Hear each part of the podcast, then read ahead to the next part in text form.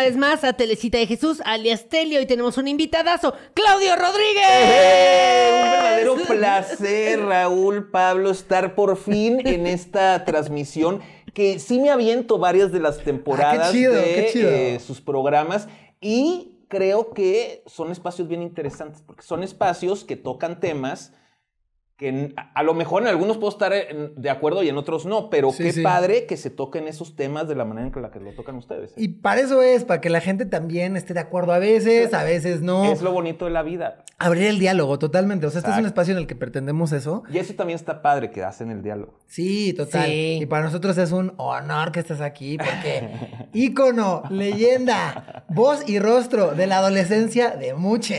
De la televisión, ¿eh? Por Sí, eso, sí. este, por este programa que habla de televisión, pues este dijimos, vamos a vestirnos de manteles largos. No, y además, antes de que llegaras estábamos, yo nunca conduje con Claudio, nunca conduje contigo, No. pero Raúl me decía, güey, conducir con Claudio es un pinche reto, o sea, porque el güey, este... Le sabe, le sabe. Sí, pues lleva toda la vida haciendo esto y sí. Yo tengo que decir que me divertí mucho cuando me tocaba conducir con, con Raúl. Igual. Porque obviamente somos, somos estilos a lo mejor diferentes, pero somos estilos como bien reales. Sí. Entonces siempre se me hacía padre todo lo que decía. Este, Raúl, fue una buena etapa, fue una etapa cortita que a lo mejor te pido una disculpa porque a lo mejor no te tocó el telehit tan, tan chido como existía antes. A ti te tocó ya un momento medio lúgubre de telehit. ¿no? Pero disculpa tú por qué, pues Memo del No, Bosque. güey, no, o sea, tampoco Memo. creo- creo que Claro, pues es la Sí, no, etapa. no, no. es el público, eh, eh, Claro. ni siquiera el público, las circunstancias. Obviamente sale internet y le mete un fregadazo a la televisión y Sí. más a los canales de música, porque aparte sumas la crisis de la televisión con la crisis de las disqueras y voilà, estaba la televis- los canales de música en esas épocas. Totalmente, no lo había pensado así. Y justo, bueno, lo que dice Pablo, creo como el- este reto era porque, no solo porque pues, sabes conducir muy bien, sino porque además sabes un chingo de muchas cosas, de cine, de música, Gracias. y entonces era como de, "Ay, espero que no pregunten nada que yo no tenga idea. No, pero sobre todo de música. O sea, yo me acuerdo de ver tus especiales y si era como, Sí. ¿Qué pedo este cabrón? Sabe todo, así, todo, todo. Pues sí me late la música desde hace, desde siempre y, y tuve la oportunidad de tener, todavía vivir esa colita de la abundancia de las disqueras en donde podías viajar a todo el mundo entrevistando artistas internacionales. Ahorita ya ni hay ni la, ni la lana, ni por la parte de las disqueras, ni por la parte de la televisora, y, ya hay algo que se llama Zoom, que eso le ha dado en la madre a la experiencia de los conductores, porque ya no te mandan tanto de viaje, porque pues ya haces el enlace y tú en el foro. Claro. Claro, güey, no lo había pensado. Y bueno, justo eh, pues le dijimos a Claudio eh, que viniera a platicar con nosotros sobre este tema que pues, a todos nos apasionó en algún punto de la vida y es Telehit, ¿no? Que es un tema muy amplio. Venga. Pero pues vamos a irlo delucidando como hasta por los programas, por épocas, seguramente pues tú tienes mucho más insight, pero eh, pues podemos comenzar diciendo que es un eh, canal que está como un poco la respuesta que tenía, la respuesta latinoamericana de lo que era MTV, que era un, un putazote, ¿no? O sea, MTV era eh, pues justo la joya de todos los adolescentes, la referencia de todos y de hasta de los músicos, ¿no? Como de era, si salías en, en- en MTV ya la, la armabas, era como el, el- el TikTok de ahorita. Aquí, ¿A quién no nos marcó en TV? A todos A nos marcó todo en el TV, mundo, estamos de acuerdo. Sobre todo de mi generación, una generación posterior a la mía, o sea, la de ustedes, o una generación antes de la mía, MTV nos marcó a todos. Y Claro. entonces, pues justo de repente sale un, un proyecto como Telehit que te hablaba directamente, ¿no? Al público latino, donde veías las bandas que, pues, tú... eh, daban conciertos en tu ciudad, etcétera, etcétera. Entonces, eh, pues me pareció eh, muy, muy buena idea, muy buen acierto. No sé quién fue la idea, pero creo que eh, pues, lo que estábamos esperando, ¿no? La idea, la idea fue de Memo del Bosque, de Telehit como tal, fue de Memo. Obviamente, eh, tomas la referencia de MTV del Claro. chingadazo. Pero lo que sí tuvo Telehit, que luego mucha gente no sabe, Telehit salió antes que MTV Latino. Telehit salió, mo- o sea, mucha gente 93, podría decir, ¿no? salió en el 93. Eh, Telehit MTV Latino también por ahí, pero salió antes Telehit. Entonces fue esta onda de, güey, todo lo que estamos viendo que hacen internacionales, vamos a hacerlos con los artistas actuales. Aún que ni siquiera había tantos videos como tal. Los videos eran como estos musicales como onda de siempre en domingo. No tanto como este video ya hecho, Sí, sino sí, sí. al principio eran como estos musicales ahí raros. Y el lenguaje, porque el lenguaje también que a- conforme han pasado los años, se ha convertido en algo bastante polémico y que entiendo los argumentos de esa polémica, pero era como estas ganas de hacer que ya está súper choteada la frase, pero la televisión irreverente. Sí, sí, sí. Justamente yo quería comentar sobre eso, porque ya hablamos que sí fue una respuesta a MTV Latino, pero también yo siento que fue una respuesta a que no hubiera contenido para jóvenes en la televisión, ¿no? O sea, yo junto con MTV también, Telehit en su momento era de lo poquititito que, Te en, ca- hablaba, que en ¿no? televisión de cable me estaba hablando a mí. Que luego por eso a lo mejor las nuevas generaciones pueden como medio choquearle los, algunos contenidos de los 90s o de inicio de los 2000s, porque pueden ser como muy agresivos, como muy incómodos, pero era un poco la finalidad. O sea, nosotros veníamos de una censura brutal. Sí, sí, sí. Sobre todo en México una censura brutal, en Estados Unidos más o menos. Pero acababan tu carrera, o sea, el loco Valdés dio un chiste de Bomberito Juárez y le acabaron su carrera. Así de censurado estaba el pedo, ¿no? Cabrón. Guau. O sea, bien fuerte. Entonces sale Telehit y entonces sale como esta libertad de hacer contenidos. Y en general, creo que fue, un- fue una generación de que, ah, pues vamos a hacer cosas incómodas, vamos a hacer cosas Sí. que ofendan, vamos a hacer cosas que choquen. Y pasa mucho, tú lo ves en el cine en los noventas, es un cine ¡pra! súper en tu cara, súper ediciones súper agresivas. Sí, sí, sí. Y viene también un poco la música, ¿no? También muy criticado, Molotov y todo eso. Bueno, viene en una respuesta al estamos hasta la madre que nos censuren y que nos censuren. Y que, y habla de, una- de esa generación, ¿no? Esta generación que tenía ganas de hacer las cosas diferentes y de, y de innovar, ¿no? En lo que se estaba haciendo, que era muy pues, tradicional y que obedecía como a las, a las grandes columnas, ¿no? Que sostenían Raúl Velasco, ¿no? La música, Claro. siempre en domingo, etcétera. Claro. Y aunque se oiga mal, tenían todas estas ganas de ofender. Claro. Estábamos hasta la madre que todo fuera, ¡pum! Súper, súper cuidado y súper. Entonces llegó esta generación, vamos a ofender y que se, y que se enojen, pues que se enojen, cabrón. Es que claro, si, si le estaban acabando la carrera a alguien por hacer un chiste de Bomberito Juárez, pues claro que como respuesta quieres ir a ver a Madonna, que es la que se encuera. este, Madonna, un claro caso, Que claro, cuando vino a México fue un escandalazo y entonces que había como este marchas y demás, este, tratando de que no viniera, ¿no? O sea, claro. claro, entiendo lo que dices de pues eh, transgredir, que, que claro, también entiendo lo que dices que hoy en día la juventud del 2021 o 2022, eh, pues sí saltaría muchísimo con lo que Y en tiene todos los argumentos para tener razón, nada más que se den cuenta que pues, Claro, son venían- 20 años antes. O sea, seguramente lo que estamos haciendo ahorita, Por la generación en 30 años, nos va a encontrar cosas para criticarnos y en supuesto. 30 años nos vamos a dar cuenta que tienen razón. Ahorita no nos estamos dando cuenta. Claro. ¿no? Total. No, y era natural que la gente, como Sí. dices, pues quisiera ofender. Porque si los tienes este, en estas estructuras súper cuadradas, Si pues era como claro. ah, la libertad. Claro, claro, claro. Y yo recuerdo, justo vamos a eh, pasar con este, de los primeros programas que recuerdo de, MT de MTV, de Telehit. Yo estoy como Paulina Rubio. No, pues Este, está no bien. vale nada. Afortunadamente, ya Se comparan, no- ¿no? Telehit no nos paga nada Exacto. ninguno de nosotros, Sí, no, ¿no? no, no. Entonces MTV, Telehit, eh, nos acordamos de Much Music, todos un abrazo. ¿no? Ninguno de los tres ya trabaja ahí. Juan, exacto. Exacto. Pero bueno, eh, desde Gallola, yo recuerdo estar muy chavito, ver desde Gallola y verte en televisión por primera vez, ¿no? Ver gente que decía, eh, yo, yo me acuerdo que decía como, ah, mira, también la gente gay tiene espacios en televisión, ¿no? Había pues una chica trans, había eh, pues de todo, ¿no? Había gente morena, gente gorda, había, yo creo que sí era, no sé si lo hacían como de, ah, claro, hay que ser reverentes o nada más porque eran pues, sus amigos y te querían, y querían expresarse. No, creo que sí fue la finalidad siempre de Horacio Villalobos. ¿eh? Yo creo que si es un parteaguas, válvula de escape es un parteaguas desde Gallola, sobre todo para toda la comunidad LGBT Obvio, que obvio, no obvio. tenía ni medio segundo en la televisión, güey. Pues, se podrá ser muy criticado Telehit por algunas cosas o no, pero esta libertad traía de la mano estas oportunidades. Por supuesto.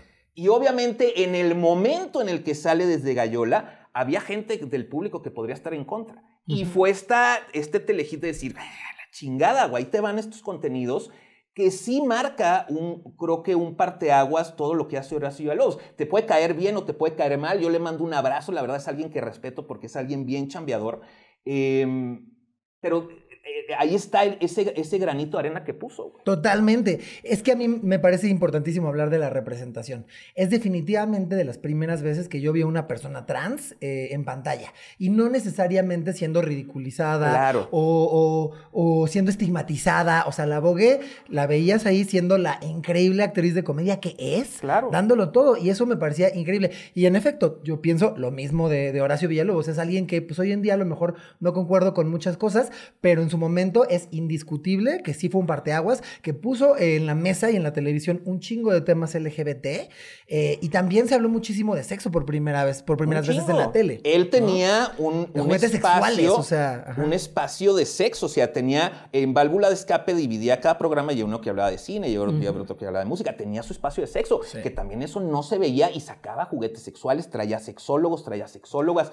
Hablar de dildos en, a principios de los 2000 imagínate, güey. Era imposible, imposible, imposible. Y, lo, que dices, nos guste o no, Horacio Villalobos fue de los primerititititos. Pionero en ese tema. Pionero, y justo, o sea, como la roña, también toda la crítica social, ¿no? La roña, o sea, como eh, las chicas VIP, ¿no? Que era como de eh, poner en la mesa eh, a estas chavas fresas que parece que no, nada les atraviesa y de, y de que dices como de, güey, claro, así es mi amiga, pero pues cuestionar, ¿no? De, por, pues, ¿por qué no sale de su burbuja y a lo mejor se va a encontrar con otro, con otras cosas, ¿no? Este, la charla eclesiástica que pues le, ¿no? Tenían la ahí charla eclesiástica también, imagínate, o sea, en, en esas, o sea, ahorita hacer un personaje de la charla eclesiástica es complicado. En esas épocas decías, y se salía con la suya, ahora suya. Nadie, nadie las hacía. Y claro que también yo recuerdo cosas, pues, este, fortísimamente clasistas de, pero también eso que dices de las chicas VIP, o sea, las chicas VIP era estarse burlando del privilegio. Y si tú te vas a toda la comedia que se estaba haciendo en Televisa,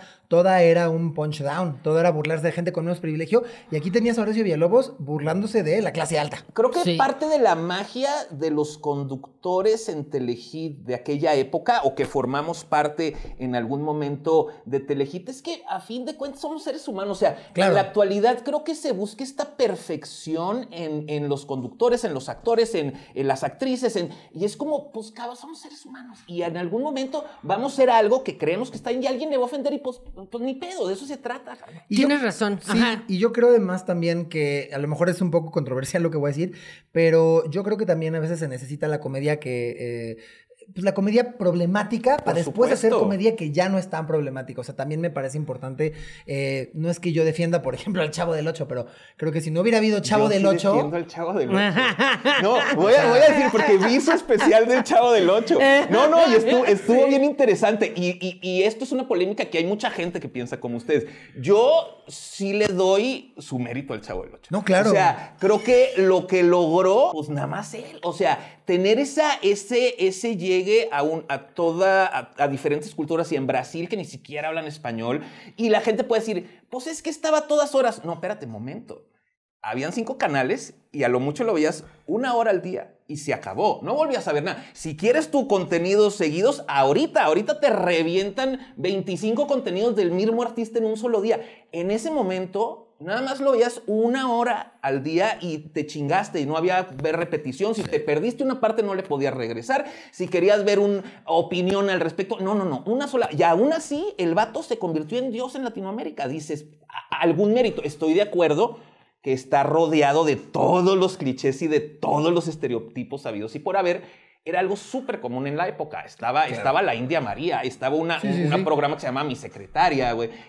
más estereotipos no podrían ser si hubiera sido tan fácil, hubiera habido muchos chavos del 8. Nada más hubo uno. Desde luego. Sí, y, no, y además, pues era justo la manera de construir comedia, pues al principio, ¿no? Justo como cuando estás empezando a hacer stand-up, que te vas como con los clichés más obvios, ¿no? Como de, ay, miren, estoy bien chaparro y como cosas muy obvias. Muy, muy, sí, sí, sí. Y luego empiezas a transgredir, ajá, y luego ya empiezas a romper esos, esas cosas con las que, estuviste construyendo. Y si no hubiera sido, o sea, si no hubiera habido Chavo del 8, entonces no hubiera habido Héctor Suárez, y si no hubiera habido Héctor Suárez, no hubiera habido otro rollo, y si no hubiera habido otro rollo, no hubiera habido stand-up. O sea, eh, yo creo que sí es necesario tener eso para después, pues, este, ir transgrediendo e ir evolucionando también. Exactamente, exactamente. ¿Qué onda con Black and White? Black and White, fíjate, a mí me tocó entrar justo cuando estaba el boom de Black and White. ¡Órale! Yo, entré, eh, yo entré en el 2002 y llevaba muy poquito tiempo de, de estar Black and White.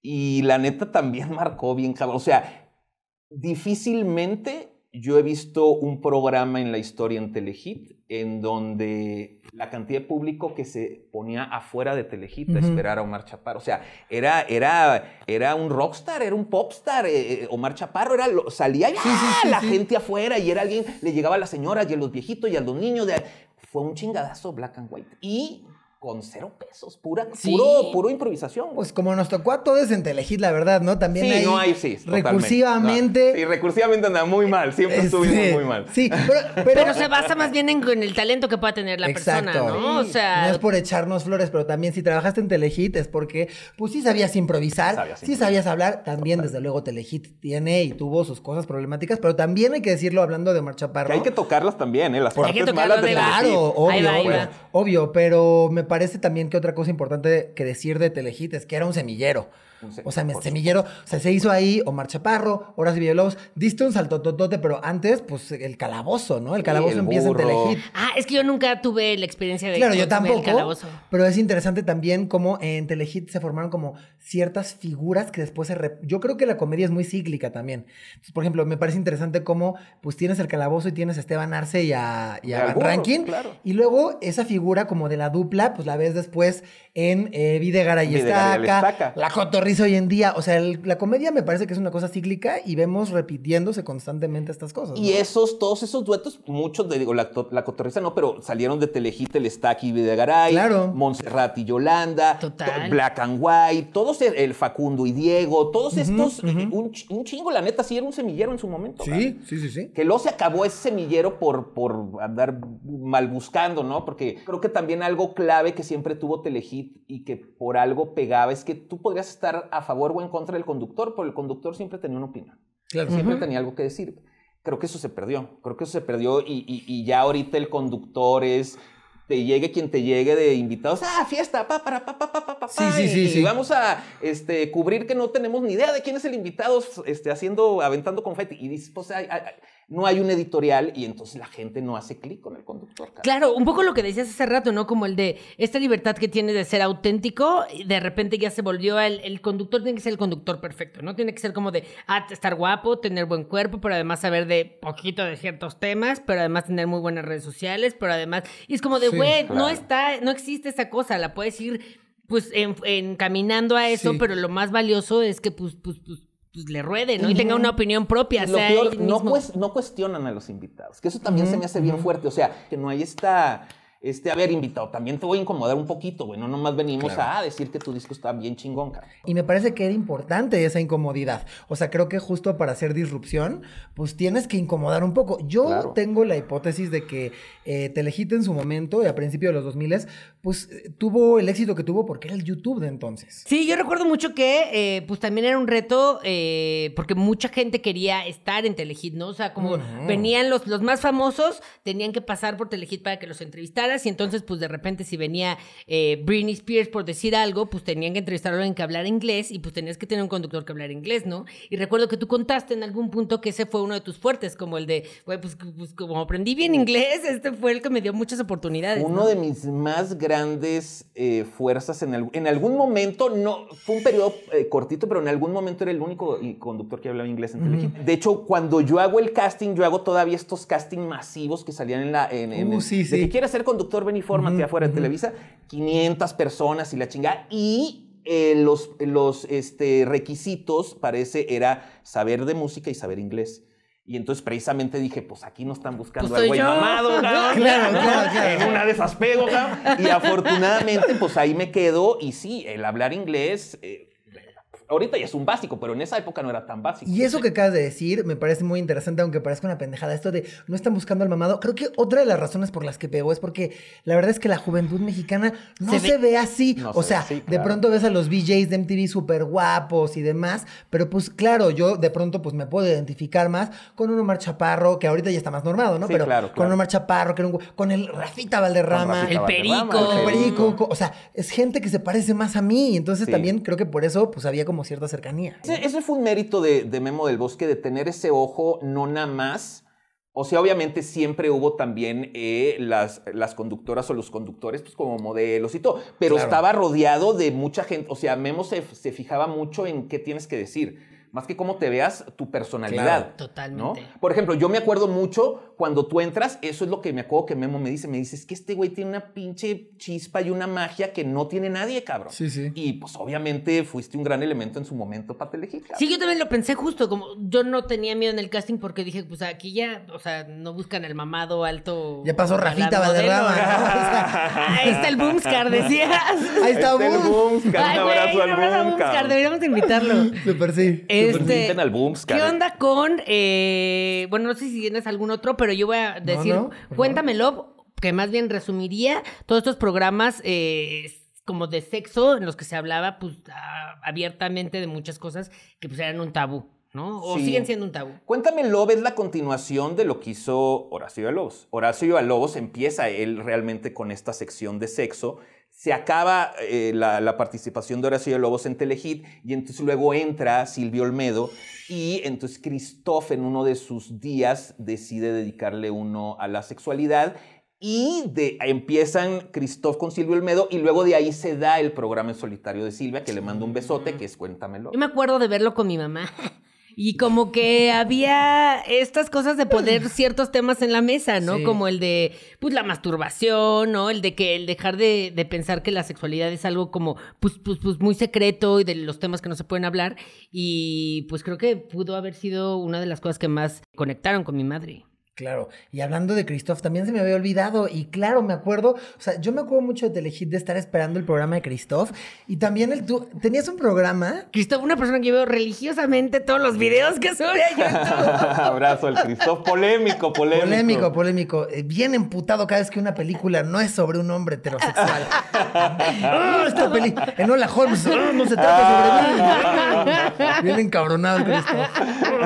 Pero me gusta Ahí que está. rantee, güey, me gusta Ahí que. Tony Dalton en Better Call Saul y yo aquí peleándome con Omar Chaparro en Twitter. No, tú tenías un programa que yo me acuerdo que veía yo religiosamente, que era un programa y quería preguntarte sobre la veracidad de él, eh, donde ibas a la calle, le como que entrevistabas tantito, hacías Claro. ahí color, tantito color que le llaman, entrevistabas a la gente ahí en la calle y luego les decías, ¿qué video quieres que pongamos? Claro. Me acuerdo muchísimo, ¿qué tan cierto era que sí, o ya tenían los videos preparados? Eh, te voy a decir, al principio, y te voy a decir porque al principio era realmente cierto. Tú llegabas y órale, vas, güey, y tú pídeme el video. Llegó un punto que Telehit se mete en pedos con las disqueras porque las disqueras le querían cobrar dinero a Telehit. Mm. Entonces, la única disquera que no aplicó eso fue Universal. Entonces, todo e- fueron como dos años. Esos dos años nada más podíamos poner videos de Universal. Entonces, ahí sí, en, en zona pública, sí tenía que asegurar que el video que me fueran a pedir fuera uno de eh, Universal. Haz de cuenta que yo llegaba con la gente que le iba a entrevistar, le decía, oye, ¿quieres pedir un video? Sí, ¿cuál es? Este. Si sí está en Universal, va. Y entonces empezamos y llegaba con él. Y ese sí era un poquito fake, por así decirlo, pero sí era gente de la calle. Si no era nadie conocido, Sí. sí, llegábamos ahí a, a, pues, abordar a la banda. Y eso sí, eso sí. Está increíble porque aparte era un escaparate de un chingo de música. O sea, me acuerdo Sí. de conocer PIN y en general a los Ya Ya Yeahs por Telehit y por programas que tú Claro, conducías. claro. Eso la neta fue algo que yo traté de poner mi granito de arena. Así como ahorita hemos visto que hay gente que ha tratado de poner su granito de arena en tener este, contenidos para la comunidad LGBT o para eh, hablar de sexualidad. Yo mi granito de arena pues era realmente tratar también de proponer música que no necesariamente era la más popular, Sí, pero claro. que según yo tenía un chingo de onda y de calidad. Ujú, ujú, Sí, ujú. claro, que no fuera lo que todo el mundo estuviera escuchando, ¿no? Sino, mira, esto también en Estados Unidos está pegando cabrón. Claro. Y además qué bueno que también me tocó en esa época, porque imagínate, me toca ahorita, pues todos mis viajes chidos pues serían para entrevistar a reggaetoneros, ¿no? A Bad Bunny, Sí, sí, a sí. J Claro, güey, a claro. Maluma. Dices, pues no, pues prefiero que me tocó ir a...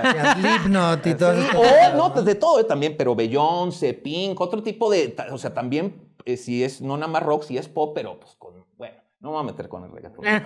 Porque es un cuento de nunca acabar. Respeto al reggaetón, respeto al reggaetón, a mí no me gusta. Güey, a mí tampoco me gusta, eh, no. Pero qué loco pensar en Claudio en el... Si siguieras ahorita, seguro ya hubieras entrevistado Por supuesto, a todos estos güeyes, por supuesto. ¿no? A mí al final, Anuel, al final ya me, me tocó entrevistar a J Balvin y me tocó entrevistar a Karol G, ajá. Sí, Carol G iba un día sí y el otro no. Anuar también, exacto. este, pues vamos, vamos con los temas más este, escabrosos, polémicos. ¿Qué pedo con Guerra de Chistes? Creo que Guerra de. Chistes es pues un programa Pensé que que... decir wow. También tú. Tengo aquí guau, pero guau Ok, tiene guerra sus de chistes, cosas. guerra de chistes, pero va. guerra de chistes me parece que sí es como un referente muy cabrón de Telehit hasta ahorita. Sí. Mucha gente es como de, ah, es que yo lo veo por guerra de chistes. Sí, o cuando sí. me tocó a mí estar en Telehit, justo mucha gente era como de, ah, es que yo veo Telehit por guerra de chistes y pues ya te conocí, ¿no? Eh, donde pues además tenemos compañeros comediantes, ¿no? Que eh, trabajan en guerra de chistes. Otro tipo de comedia. Otro tipo de comedia. eh, pero que sin eh, lugar a duda, pues sí ha sido bastante, eh, ¿cómo se controversial el hecho de que el fin último es la risa, no importa lo que tengas que hacer, ¿no? No Entonces, importa el medio, sino el fin, ¿no? De hacer reír, ajá. Y la verdad, sí, si dices tres programas referentes en la historia de Telehit, yo tengo que decir El Calabozo, Black and White y Guerra de Chistes. Para mí esos son los tres grandes programas que en algún momento la reventaron en popularidad, mucho más que cualquier otro. Sale Guerra de Chistes, obviamente conforme la historia lo, lo muestra, ¿no? Ahorita que estamos hablando de estas ganas de libertad y de estas ganas Sí, de la sí. no censura, pues conforme van pasando los años, la historia te dice que esta libertad y esta no censura empezará a desvirtuarse un poco, Claro. ¿no?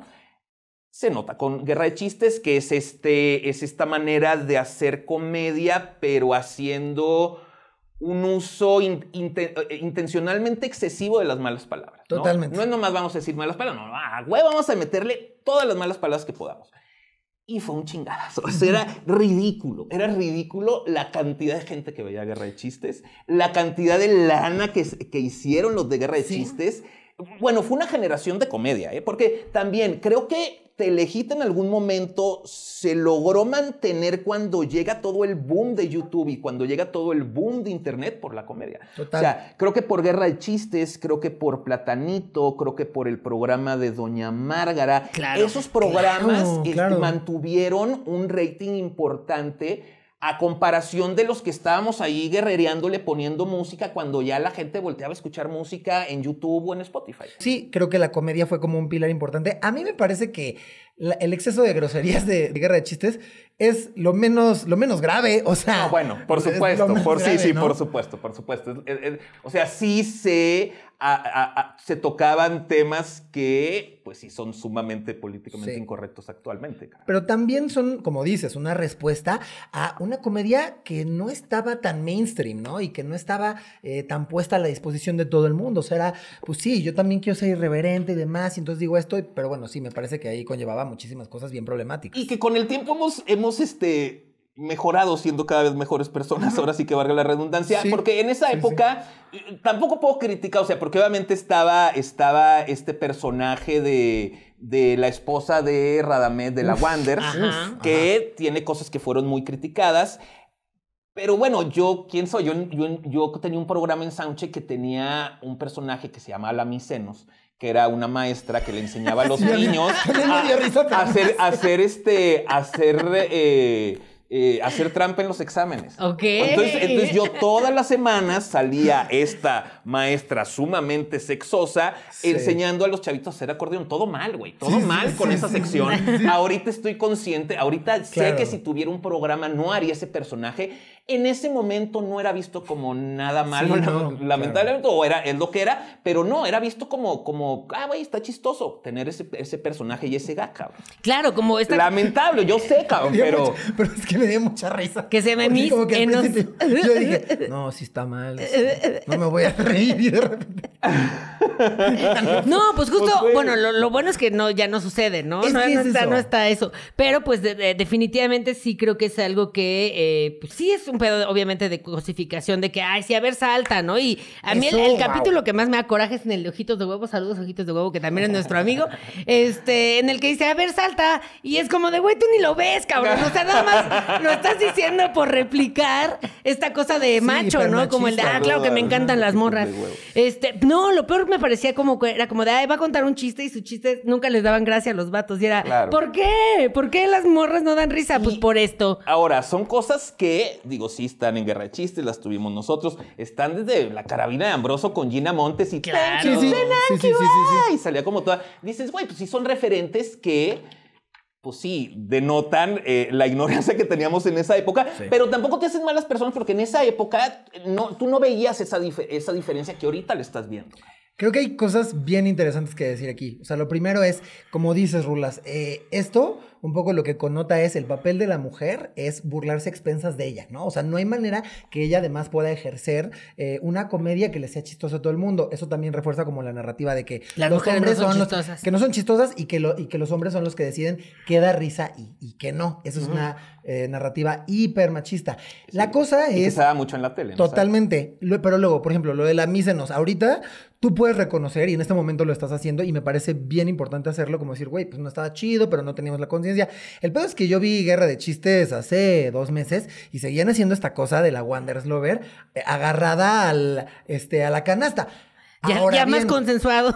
No, todo mal, Todo mal. Ahora bien, también entiendo y conforme yo me he ido introduciendo a, pues, al medio y a la tele, también entiendo de pronto que no necesariamente todo el mundo es quien ves en la televisión. Ah, bueno, eso de entrada eso lo deberían tener, pero súper consciente toda la gente que ve. O sea, es muy, eh, lo que sucede cuando dicen acción es muy diferente con quién eres tú en la vida real. Por supuesto. Porque estás buscando la comedia, que a lo mejor es una, una comedia mal encausada, pero tú estás buscando la reacción y entonces eso hace que se den esos comportamientos que no, pero no, para nada significa que van a ser así en la vida real. Claro. No, para nada. Ahora bien, o sea, a mí me pasó con dos personas justo de Telehit. Yo cuando hice Nailed It, pues Omar venía de hacer este, eh, esta cosa badazo y demás, y bla, bla.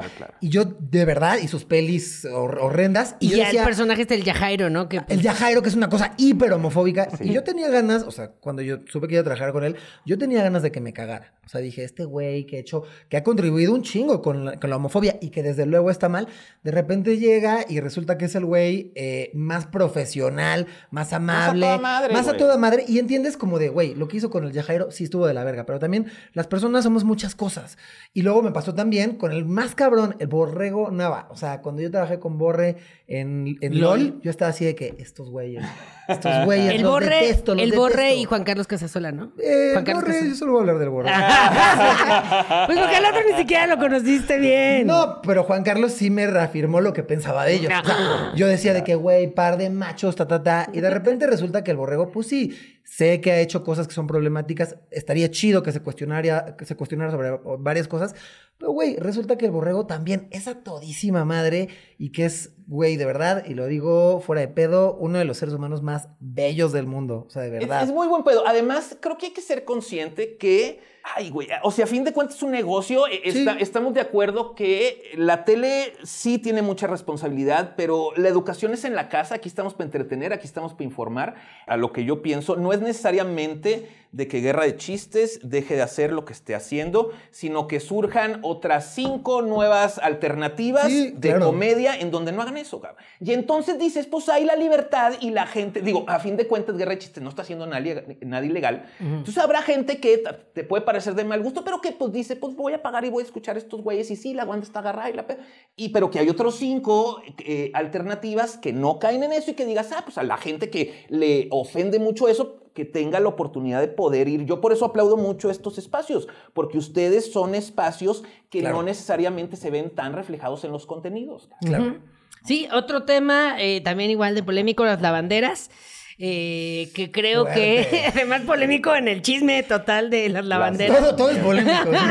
Aparte es muy interesante porque muy problemáticas y todo, pero creo que también reflejan cómo todos hemos evolucionado. O sea, a ti y a mí, Rulas, nos da un chingo de risa ese video de Dana Paola de Pretty Woman, que, ah, que le el Pretty Woman a Dana Paola. Yo sé que está mal, ¿no? También, pero pues Muy caro.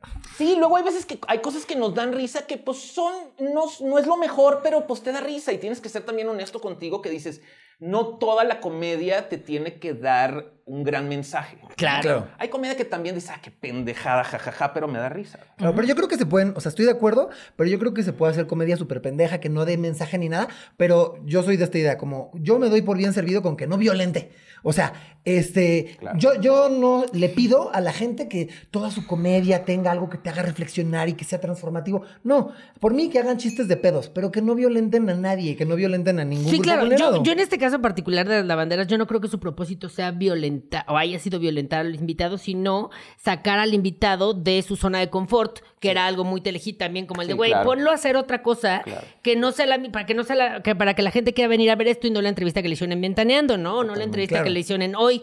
Entonces, pues estas morras decían, güey, qué cagado la Talía que la abrieron de piernas en los 90, pues hay que hacer, ¿no? Este, burlarnos de eso. Sí. Y pues como esta es la estrella pop del- de, las niñez en ese entonces, pues era como hay que replicar el, el siempre Y, te y en, en su momento va a haber temas muy polémicos. O sea, ahorita estoy de acuerdo que volteas, ves las lavanderas y las puedes criticar. Pero ahorita está en primer lugar de popularidad Acapulco Shore, cabrón. Claro. Que dices, en 30 años ahí te encargo cómo van a criticar a la gente que veía Acapulco Shore y que no tenía pedos, cabrón. no hemos, eh, ¿No? Eso habla de que no estamos tan evolucionados. O sea, no hemos No, cambiado o sea, tanto porque seguimos consumiendo claro. contenido violento. Claro. Y yo creo también que, así como las personas somos muchas cosas, creo que los productos culturales son muchas cosas también. Entonces, las lavanderas, sí, si bien había un trasfondo bien clasista, también eso que dices, había una cuestión donde humanizaban más a los artistas, demás. O sea, creo que eh, O coexisten también- varias o cosas. también le dieron el poder a mujeres de hacer comedia, ¿no? Un poco de lo que nos Sí, quejábamos de la sí, Wonders, como claro. decir, ay, no, ay, no son chistosas, aquí es como, güey, son las estrellas del show y hacen lo que quieren con su show. Y de escuchar a Casasola y Radamés decir vulgaridades, a escuchar a dos morras diciendo las mismas Vulgaridades. cosas, prefiero a las morras, porque han sido personas, pues sí, este, que no han tenido las mismas oportunidades, que han sido este, rechazadas y segregadas de la comedia. Entonces, en ese sentido, a lo mejor no es la comedia que más me gusta, Claro. pero sí celebro que existan. Para mí acaban siendo son dos seres humanos diciendo malas palabras. Y, y- Sí, sí. y, pues los dos tienen el mismo. Si, si te malviaja uno, pues te puede malviajar el otro. Y creo que las lavanderas. de algo- a, a mí, yo, yo, por ejemplo, yo no, ya no fui tan fan de la comedia de las lavanderas. En algún momento fui, me la pasé bien, pero creo que ellas mismas cada vez se exigían, entonces cada vez eran más agresivas y más agresivas. Sí, sí. Entonces al final era como, pum, se- eh, a, a lo mejor era un reflejo también de lo que sucedía atrás de, Cámaras, tras de bambalinas y tras de cámaras, que ya había como esta tensión y ya es- son temas como bien fuertes los que sucedieron, pero creo que sí se llegó a traducir a, a pantalla y al final de lo que fue las lavanderas. Sí, Claro. definitivamente. Y un poco en esa línea, pues podríamos decir, eh, wow, ¿no? Wow, el programa de Alex Caffi y Alejandra Bogue, que pues también siento que era de repente, ah, está pegando que el público, que, que se ofendan, ¿no? O que ofendan al público. Entonces, pues ahora es lo más y más y más, y ya de repente nada más era leer los lean mails que le llamaban. Lean mails. Ajá. Insultando a la banda del interior de la República, así como de, a ver, tú, culero, ¿no? Como decía la Bogue, un saludo a la Bogue, por cierto, también. Este, pues que se la pasaban también ya eh, sobrepasan, igual y ni eran cosas que les daban risa, nomás era como de, ¿cómo, cómo hago para dar lo que la gente está esperando? Shock de mí? value, ¿no? Y conocer al, y conocer al personaje. O sea, le mando un abrazo al Cafi. El Cafi es muy consciente de su personaje. Y, y sabe que él va a ir y va a incomodar y va a decir las cosas que la gente va a decir, ay, qué pedo, qué pedo, la chinga. Y pues sí, fue, fue guau, no duró tanto, pero lo que duró, pues sí marcó precisamente por eso, por esa, esa libertad. Es que también está padre esta onda de, pues soy gay, a la chingada y me toma y era, era un poquito lo que era guau, era como, como esta libertad de, aquí, así soy, Sí. No, o sea, no toda la comunidad tiene que ser de la misma manera. Yo soy así, yo incomodo, ya les ves tus pinches mails y, y, pues pegó en su momento. Y está bien que no sea un gay normado, además, ¿no? Que sea una persona gorda, no morena, Claro. como, ¿no? Que tampoco es como el del Tec de Monterrey, ¿sabes? Yo regreso a lo mismo. O sea, los productos culturales son muchas cosas. No, no es ni chingoncísimo ni una mierda. Son, No, o sea, claro. Hay muchas cosas. O sea, para empezar, lo mismo que hablamos de Telehit, ¿no? O sea, yo me acuerdo también de wow, de yo estar saliendo del closet y que no había un solo programa en la televisión mexicana que me hablara a mí si no era de una forma denostativa. O sea, tenía eso o a, o a Omar Chaparro haciendo el personaje de Yajairo de oh, súper Claro. caricaturizado. Y por el otro lado, pues tenía a gente que me estaba hablando a mí. Y eso es algo muy chingón. Por el otro lado, eso está increíble. Por el otro lado, pues también había mucho estereotipo, había como Mucho, mucha, mucha narrativa de que eh, esto que está muy de moda ahorita, de es que no hay comunidad porque entre nosotros somos lo- los peores enemigos. O sea, reforzaban mucho ese tipo de narrativas de homofobia interiorizada. También había mucha violencia con los lean mails. Pero también, pues, un pedo de representación, lo mismo. O sea, Alejandra Bogue, incluso en los lean mails, que era una cosa muy violenta, yo me acuerdo mucho así de ella cuando la gente seguía diciendo que las mujeres trans eran señores disfrazados, ella diciendo a cuadro de que, a ver, yo, tú eres un maricón y yo soy una mujer. Sí, a lo mejor no era eh, lo más civilizado del mundo, pero, pero ella nombrando que es una morra, ¿no? Y eso eh, me parece poderosísimo. Ahorita que tocan el tema de la comunidad trans, ustedes me cambiaron una forma de pensar cuando hicieron el programa de la comunidad trans, en cuestión de que ahora ya estoy de acuerdo en que todos los papeles y todos los, los personajes que sean un personaje trans tienen que ser actuados por, personas trans. Yo no pensaba así. Digo, no, no quiere decir, para mí sí sigue siendo grandes actuaciones la de Jared Leto, claro, claro, grandes actuaciones la de Eddie Redmayne, pero ustedes me hicieron, con ese programa me hicieron cambiar y decir, sí, a huevo, güey, pues sí, de por sí hay muy pocas oportunidades pues que los personajes trans los hagan gente trans, cabrón. Sí, no, si no van a terminar como siempre termina, o sea, o de sexo, de trabajados sexuales, o este trabajando, cortando el pelo, cosas como que. Que no tiene pues, nada de malo, pero. No, pero es como, es, la, oportunidad que me dan, ¿no? porque pues, yo quiero ser actriz, pero pues se le están dando a un chavo que tiene todas las oportunidades. Este, vamos con, también puede ser polémico o no, dependiendo del ojo con el que se vea. Estos programas que estaban muy enfocados como a las mujeres, como tipo Picnic, eh, Pink, en el que tú estuviste. Este, eh, estos programas. Sí. sí. ah, sí, sí, claro, güey. Un ratito, sí, sí. Bueno, a favor tuyo, la producción un desmadre en el que te, tocó llegar a un lugar, a un momento, brother, que era un cagadero. Yo sí me acuerdo que dije, no, pues sí. No, no, no. Mi cabeza, sí un turbo cagadero. y también, pues lo que dices, se hacía lo que se podía, pero también, como dices, pues no había manera de empatizar con nosotras porque nos estaban brifeando de verdad, así, 10 minutos antes de entrar al aire. Ay, pues que, viene Pati Cantú. Ah, no, que siempre no. Viene, o sea, de verdad, sí era así de verga. O sea, pues, Literal, sí, haciéndolo, haciendo una preproducción con las patas. Sí, no, ahorita les cuento. Pero como, pues la cosa, no, no problemática, pero la cosa que yo encuentro que sería área de oportunidad, aunque ya no existe este programa, eh, que es, eh, está muy enfocado como al cliché de lo que tendrían que ser las mujeres o hacer las mujeres o, ¿sabes? O sea, desde el nombre, la gente que conducía, los temas que se tocaban, ¿no? Que era como maquillaje, cuidado de la piel, este ejercicio, eh, verte bonita, este de la cita, etcétera, etcétera.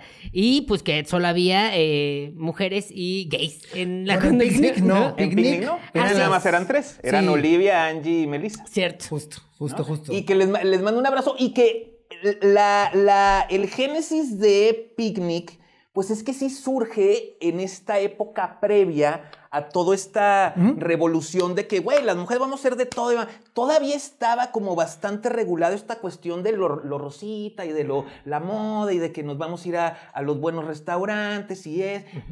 Eso era, por eso pegó tanto Picnic. Y creo que sí, conforme fue pasando el tiempo, fue cayendo de la gracia de la gente, precisamente por eso, porque decían, pues ya está muy rosita para cómo es la sociedad actual. Claro. Y también pues era como un pedo muy aspiracional y muy fresa, ¿no? Muy fresa. Yo amo, también he trabajado con Angie, es lo máximo. No conozco a las otras dos, que seguramente también son lo máximo.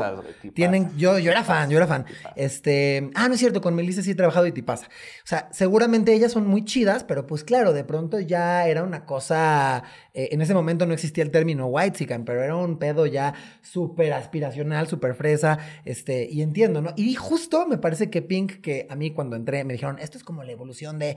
Picnic. Tenía, tenía la oportunidad de hacer cosas diferentes y se fueron a hacer una cosa muy similar y de las cosas que yo me arrepiento es de no haber metido más la mano en el contenido, pero es que las aguas... No se podía en esa época. No, no, estaba súper turbio todo y había pues mucho ego. Me acuerdo, me acuerdo perfecto. Sí, sí, sí. Sí, sí, que eso también está cabrón, ¿no? Como el de decir, yo quiero proponer o quiero hacer algo diferente, pero pues no nada más eres tú en el show, sino tienes otros compañeros de mesa en los que también tienes que respetar sus no, y, cuando, te dan agenda de que de esto y esto y tienes esto y, eh, era como muy... Reactivo. En ese momento era muy controlador, así como en la, en la época de Memo siempre iba mucha libertad en lo que tú podías decir, en esa época eran bien controlados los temas y esto y esto y esto. Sí, sí, sí. Sí. Justamente yo un poco por eso me fui, porque de pronto me di cuenta que estábamos diciendo cosas, o sea, en el, era esto tiene como cuatro años, ¿no? Eh, 2018, este, estábamos diciendo en el 2018 cosas que se decían en el 2006 y de repente, digo, la verdad, este, ay, bueno, ya me vale, este, varios, varios de mis compañeros diciendo unas cosas así, una vez un, un compañero mío con el que yo conducía decía como, y a ver, mujeres, o sea, a- depílense las axilas porque qué asco. Y fue así como de, órale. Un gay diciéndole Un una. gay- Además, Claro. justo así, porque lo gay no te quita lo misógino, así diciéndole a las mujeres de que no, depílense las axilas porque qué asco, no sé qué. Y, y, eh, hubieron varios momentos que era como, ¿qué hago aquí? O sea, esta gente, con todo respeto, y yo somos de otros planetas. O sea, no, pues es que no había como esa, esa, esas ganas de responsabilizarse con, el- con lo que vas a decir. pues por eso nos... Llegaban y, ah, cha, cha, cha, cha, cha, Claro. ti, ti, ti, ti, ti, la toma acá y se estaban más como el look y la chinga. Y es Exacto. como, cabrón, lo que vas a decir, Totalmente. el, con- lo que, el mensaje, cabrón. Justo por eso me peleé con, con Alfonso Weisman, porque yo no podía creer Claro. que el señor llegara en falda, pero al aire dijera cosas súper transfóbicas. Y tú vas a ser uno de los míos. Oigan, pues para, sí, para güey. ir cerrando, eh, ¿tienen algún eh, alguna programa ahí que ustedes quieran mencionar, que digan cómo nos está faltando, etcétera? Obviamente falta, ¿no? Es Faltan que un chingo porque tema, hicieron... Claro. Pero, este, si no, vamos a leer unos tweets que, este... A ver qué está diciendo la gente. Tengo mucha curiosidad. Un saludo a, a todo, a todo su público. Sé que a lo mejor puede haber gente que es su público que no le caiga yo también. Y dices, pues, eh, se- no, no, no, es bien válido y para eso son estos lugares, para conocernos un poquito más y para realmente poder hablar los puntos de vista. cabrón. No, y está interesante también, este, pues eso, como hablar con alguien que trabajó en este pedo muchos años antes que nosotros, o sea, este, eso también nos parece súper Claro, valioso. claro. Y además te voy a decir que, Claudio, eres el primer hombre heterosexual cis que tenemos en nuestro programa. Sí, es me cierto. El me primero, siento ¿eh? Honrado, primero. me siento, Eh, la sí. verdad, este. No, Aquí pues que. Se había hablado en pandemia, pero pues entre que una cosa y otra, hasta que ya tuvimos una producción decente en la H plataforma, dijimos, Huevo, vamos a traer a Claudio. Qué gracias, pena. no, gracias por Qué invitarme pena traer a. Claudio cuando producíamos con nuestros celulares y demás. No, ahorita ya. Yo haciendo produciendo ahorita, cabrón. Que suscríbanse a mi canal de YouTube, estaría increíble. Sí. Ahí busquen Claudio Rodríguez, ahí suscríbanse a mi A huevo. canal. Estoy haciendo transmisiones martes y jueves. Hablo de música, de cine. Hablo eh, la ventaja de ya no estar en la tele, que en la tele tenías que ir en chinga, ¿no? De que tienes Sí. dos minutos de cue. Yo ahorita en mi programa me pongo a hablar dos horas, dos horas y A media huevo, ya. Qué chingón. Véngase. Entonces ahí ya toda la gente está invitada a checar. Le preguntamos a la gente en eh, Twitter que cuáles son los programas que pues, más les gustaban y menos les gustaban de Telehit, en toda la historia de Telehit. Y dice eh, Rubén Gope, de lo más, Cuéntame Love, New Generation, wow, el primer programa que tuvo Natalia. Güey, Natalia era un gran elemento de Telehit. Sí, El sé. Mundo al Revés, tenía su programa del Sí. Mundo al Revés. Precisamente sale de, de New Generation, que New Generation fue esta apuesta como de reality para buscar conductores. Y creo que el gran acierto de todas las temporadas de New Generation fue haber escogido a Natalia. Buenísimo ese programa, yo ahí me clavé un poco. Y lo menos, pues el show de Platanito, Guerra de Chistes, el show de Cristo. Que ojo, también tiene que ver con que le estamos preguntando a público Sí, a- a- nuestro. sí, por supuesto. si le Claro, preguntas claro. a tu tío, yo creo que esos era lo Sí, que al les revés. mamaba. No, porque Al revés. justo me estás diciendo los programas que, bueno, el de Christoph tenía el rating como nosotros, pero ah, si hablas de Guerra de Chistes y si hablas de Platanito, sí tenían ratings altísimos. Total. Y también dices como, güey, estos son los que me están dando el rating para que la gente, pues igual y se queda a ver los otros programas. Entonces, Exacto, Claro. sí. E- Es, o sea, lo- eh, se llama carryover, o sea, el, el rating que te dejaba, o sea, si tú eres, si tú eres un programa que te tocaba después de Guerra de Chistes, estaba chingón porque te tocaba un carryover muy alto de rating. Claro. Entonces, pues pon tú que tú lo bajabas, pero pues ya te, ya te tocaba, Claro, te ya te tocaba acá la, la la- colita. la mielecita, cabrón. Claro. Dice, lo que menos, eh, los horarios.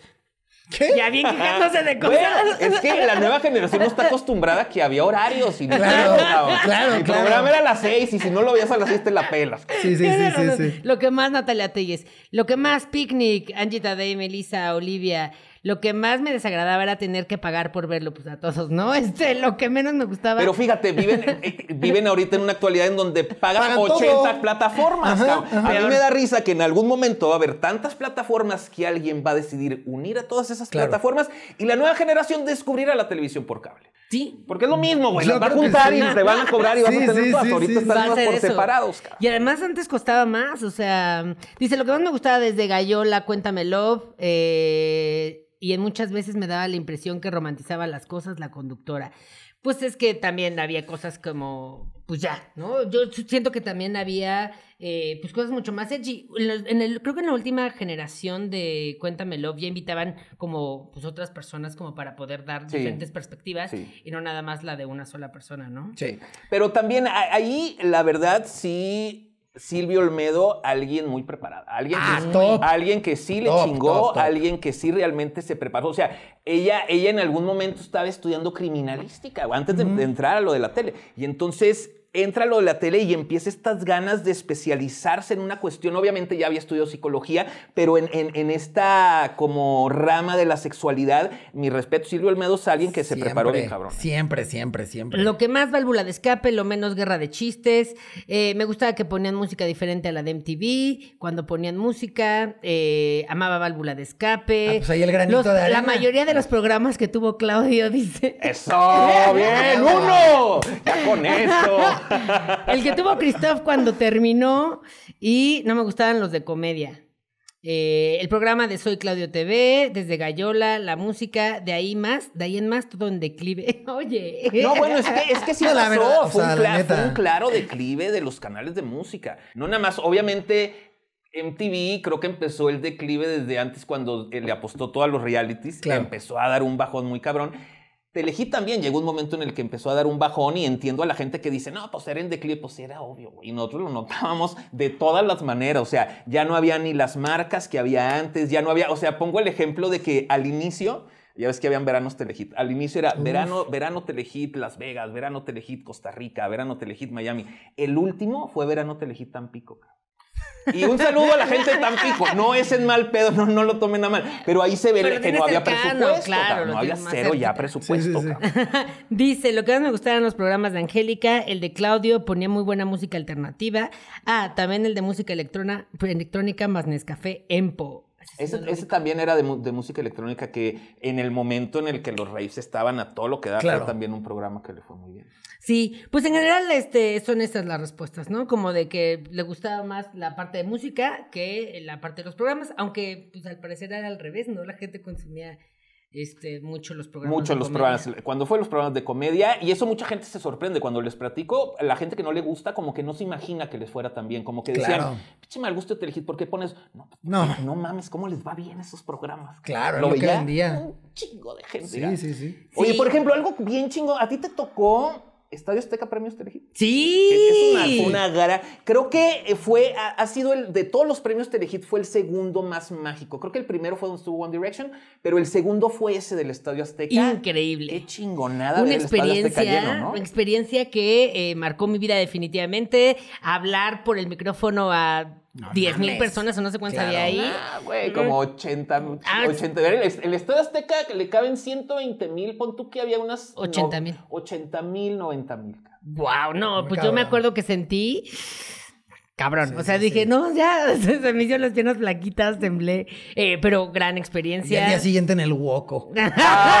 Con Frente a 80 30 personas. No, sí es cabrón, obvio. Pero obvio. picando piedra, lo que siempre digo, también cuando estuve en el programa con el Fran Evi y con el Juan Carlos Escalante, que les mando un abrazo, decía eso, ustedes ha sido una generación que lo ha logrado hacer muy bien, eh, toda esta generación de stand-up. Toda esta generación de stand-up vino a ocupar, o sea, fueron las, no hubo una siguiente generación de conductores como tal, sino toda la generación de, de stand-uperos vino a ocupar esa generación de, de conductores. Sí, de podcasters y y están, demás, y están ¿verdad? por todos lados y, y qué chingón, qué chingón porque han picado piedra y yo siempre voy a darle todo el crédito a la gente que la hace y que ha picado piedra y ustedes le han chingado. Gracias, amigo. Y creo, creo que justo tiene que ver con lo que decías desde el principio, como el de, porque en el stand-up te exige ser auténtico y ser Sí, quien sí. eres y decir lo que piensas, etcétera, y pues es como un, una- un asset que no tiene toda la gente cuando Claro. conduce, ¿no?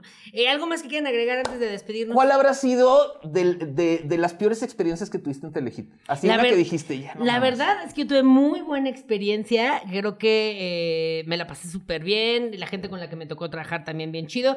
Creo que lo peor habrá sido eh, pues salir en la ruta Telehit. La ruta no era... Telehit. La ruta Telehit fue un castigo. No tienen idea, cabrón. Estamos en ruta Telehit. Pues te vas por toda la República. Güey, no mames. Agarras un avión y ahí nos vemos en Mazatlán, cabrón, y hacemos como que llegamos. No, no, chingale, 850 kilómetros sin que nadie te dé mérito porque no estás grabando y está la chinga de llegar hasta pinche culera. Dices, no, no, fue una Y es que además me acuerdo que repartieron las rutas, y me tocó la ruta más culera, que era, eh, no porque sea nada culero el centro de nuestro país. Pero estaba complicado, pero, estaba, pues, ya estaba lo peligroso y está peligroso. Estaba también, peligroso y pues querías ir a la playa, ¿no? O sea, Pero querías como. Yo me acuerdo que fuiste, estuvo poca madre, hiciste algo con las momias, ¿no? De Ajá, en Guanajuato. Un gran clip que búsquenlo Es que también te dejaban hacer un chingo de cosas. Sí. Eso estaba bueno. Pero también siempre, pues está, hay gente que no le gusta que les dejen hacer un chingo. O sea, o sea, cuando llega, cuando, Ah, sí. cuando Bandita llega, bien acartonada. hay ¿no? gente que díganme qué tengo que hacer, Exacto. díganme qué tengo que decir y, y así funciona. Y aquí, a, los que nos, eh, a los que nos hallábamos con esa manera de hacer televisión, estamos bien agradecidos por Telehit porque te daban toda la libertad de que, pues, haz tú tus contenidos. Tienes la responsabilidad de que, bueno, hazlos, cabrón. Claro, pero pues, pues increíble. ¿Tú algo que quieras agregar? No, nada. Yo, mi peor experiencia de Telehit fue todo. No, La pasaste fatal. No, le, le tocó, le tocó, pero, pero un momento bien pinche culerón de Telehit, y me acuerdo. Porque aparte, no fue, estuviste relativamente poco, ¿no? Fueron Estuve tres meses tres porque no aguanté claro, más. claro, claro. O sea, también el equipo con el que yo estaba, los otros conductores, era así de, ya, sáquenme de aquí, excepto... Bárbara. mi Preciosa Bárbara Islas. Ah, un besote a Bárbara, Bárbara. Saludos a. Barbie. Y a Gran, su gran hermana, saludos a su hermana también. Sí, sí, Vika y Bárbara Islas, las dos, lo máximo, qué chingón trabajar Es con que ellas. a, Y ya, a- a ti te eso toca, a ti te toca ese primer cambio en donde se da Memo, ¿no? Y Sí. Entonces entra en esto, no, sí, no tienen idea. Sí, no, no, Sí, pues fuerte. sí. Oigan, la verdad, gracias por invitarme. No, gracias a ti, de verdad, qué honor. Felicidades, sigan haciendo esto porque son. A lo mejor ustedes no sé, bueno, tú sí te das cuenta porque lo has dicho, pero son bien, son bien punks. Sí. El punk va de la mano con decir las cosas y con atreverse y con va y con voy a incomodar y va a haber gente que no está eh, eh, de acuerdo conmigo y con que me van a criticar. Qué chingón que ustedes lo hacen, son bien punks, siempre he sido fan del punk. Y a toda la gente, a toda la gente agradecerles, agradecerles que nos hayan acompañado. Espero que se le hayan pasado bien, aunque haya venido un heterosis blanco, pero por primera vez aquí al Por programa. primera vez, ¿eh? Pero sobre todo auténtico. que Sí, no, no, no, no, no. Muchísimas La neta, Súper por honor, súper honor, de verdad. En serio, un en serio, en serio. Y bueno, redes sociales, yo estoy en todas las redes como arroba Raúl Jiménez y aquí están las redes de Teli para que nos siga en TikTok.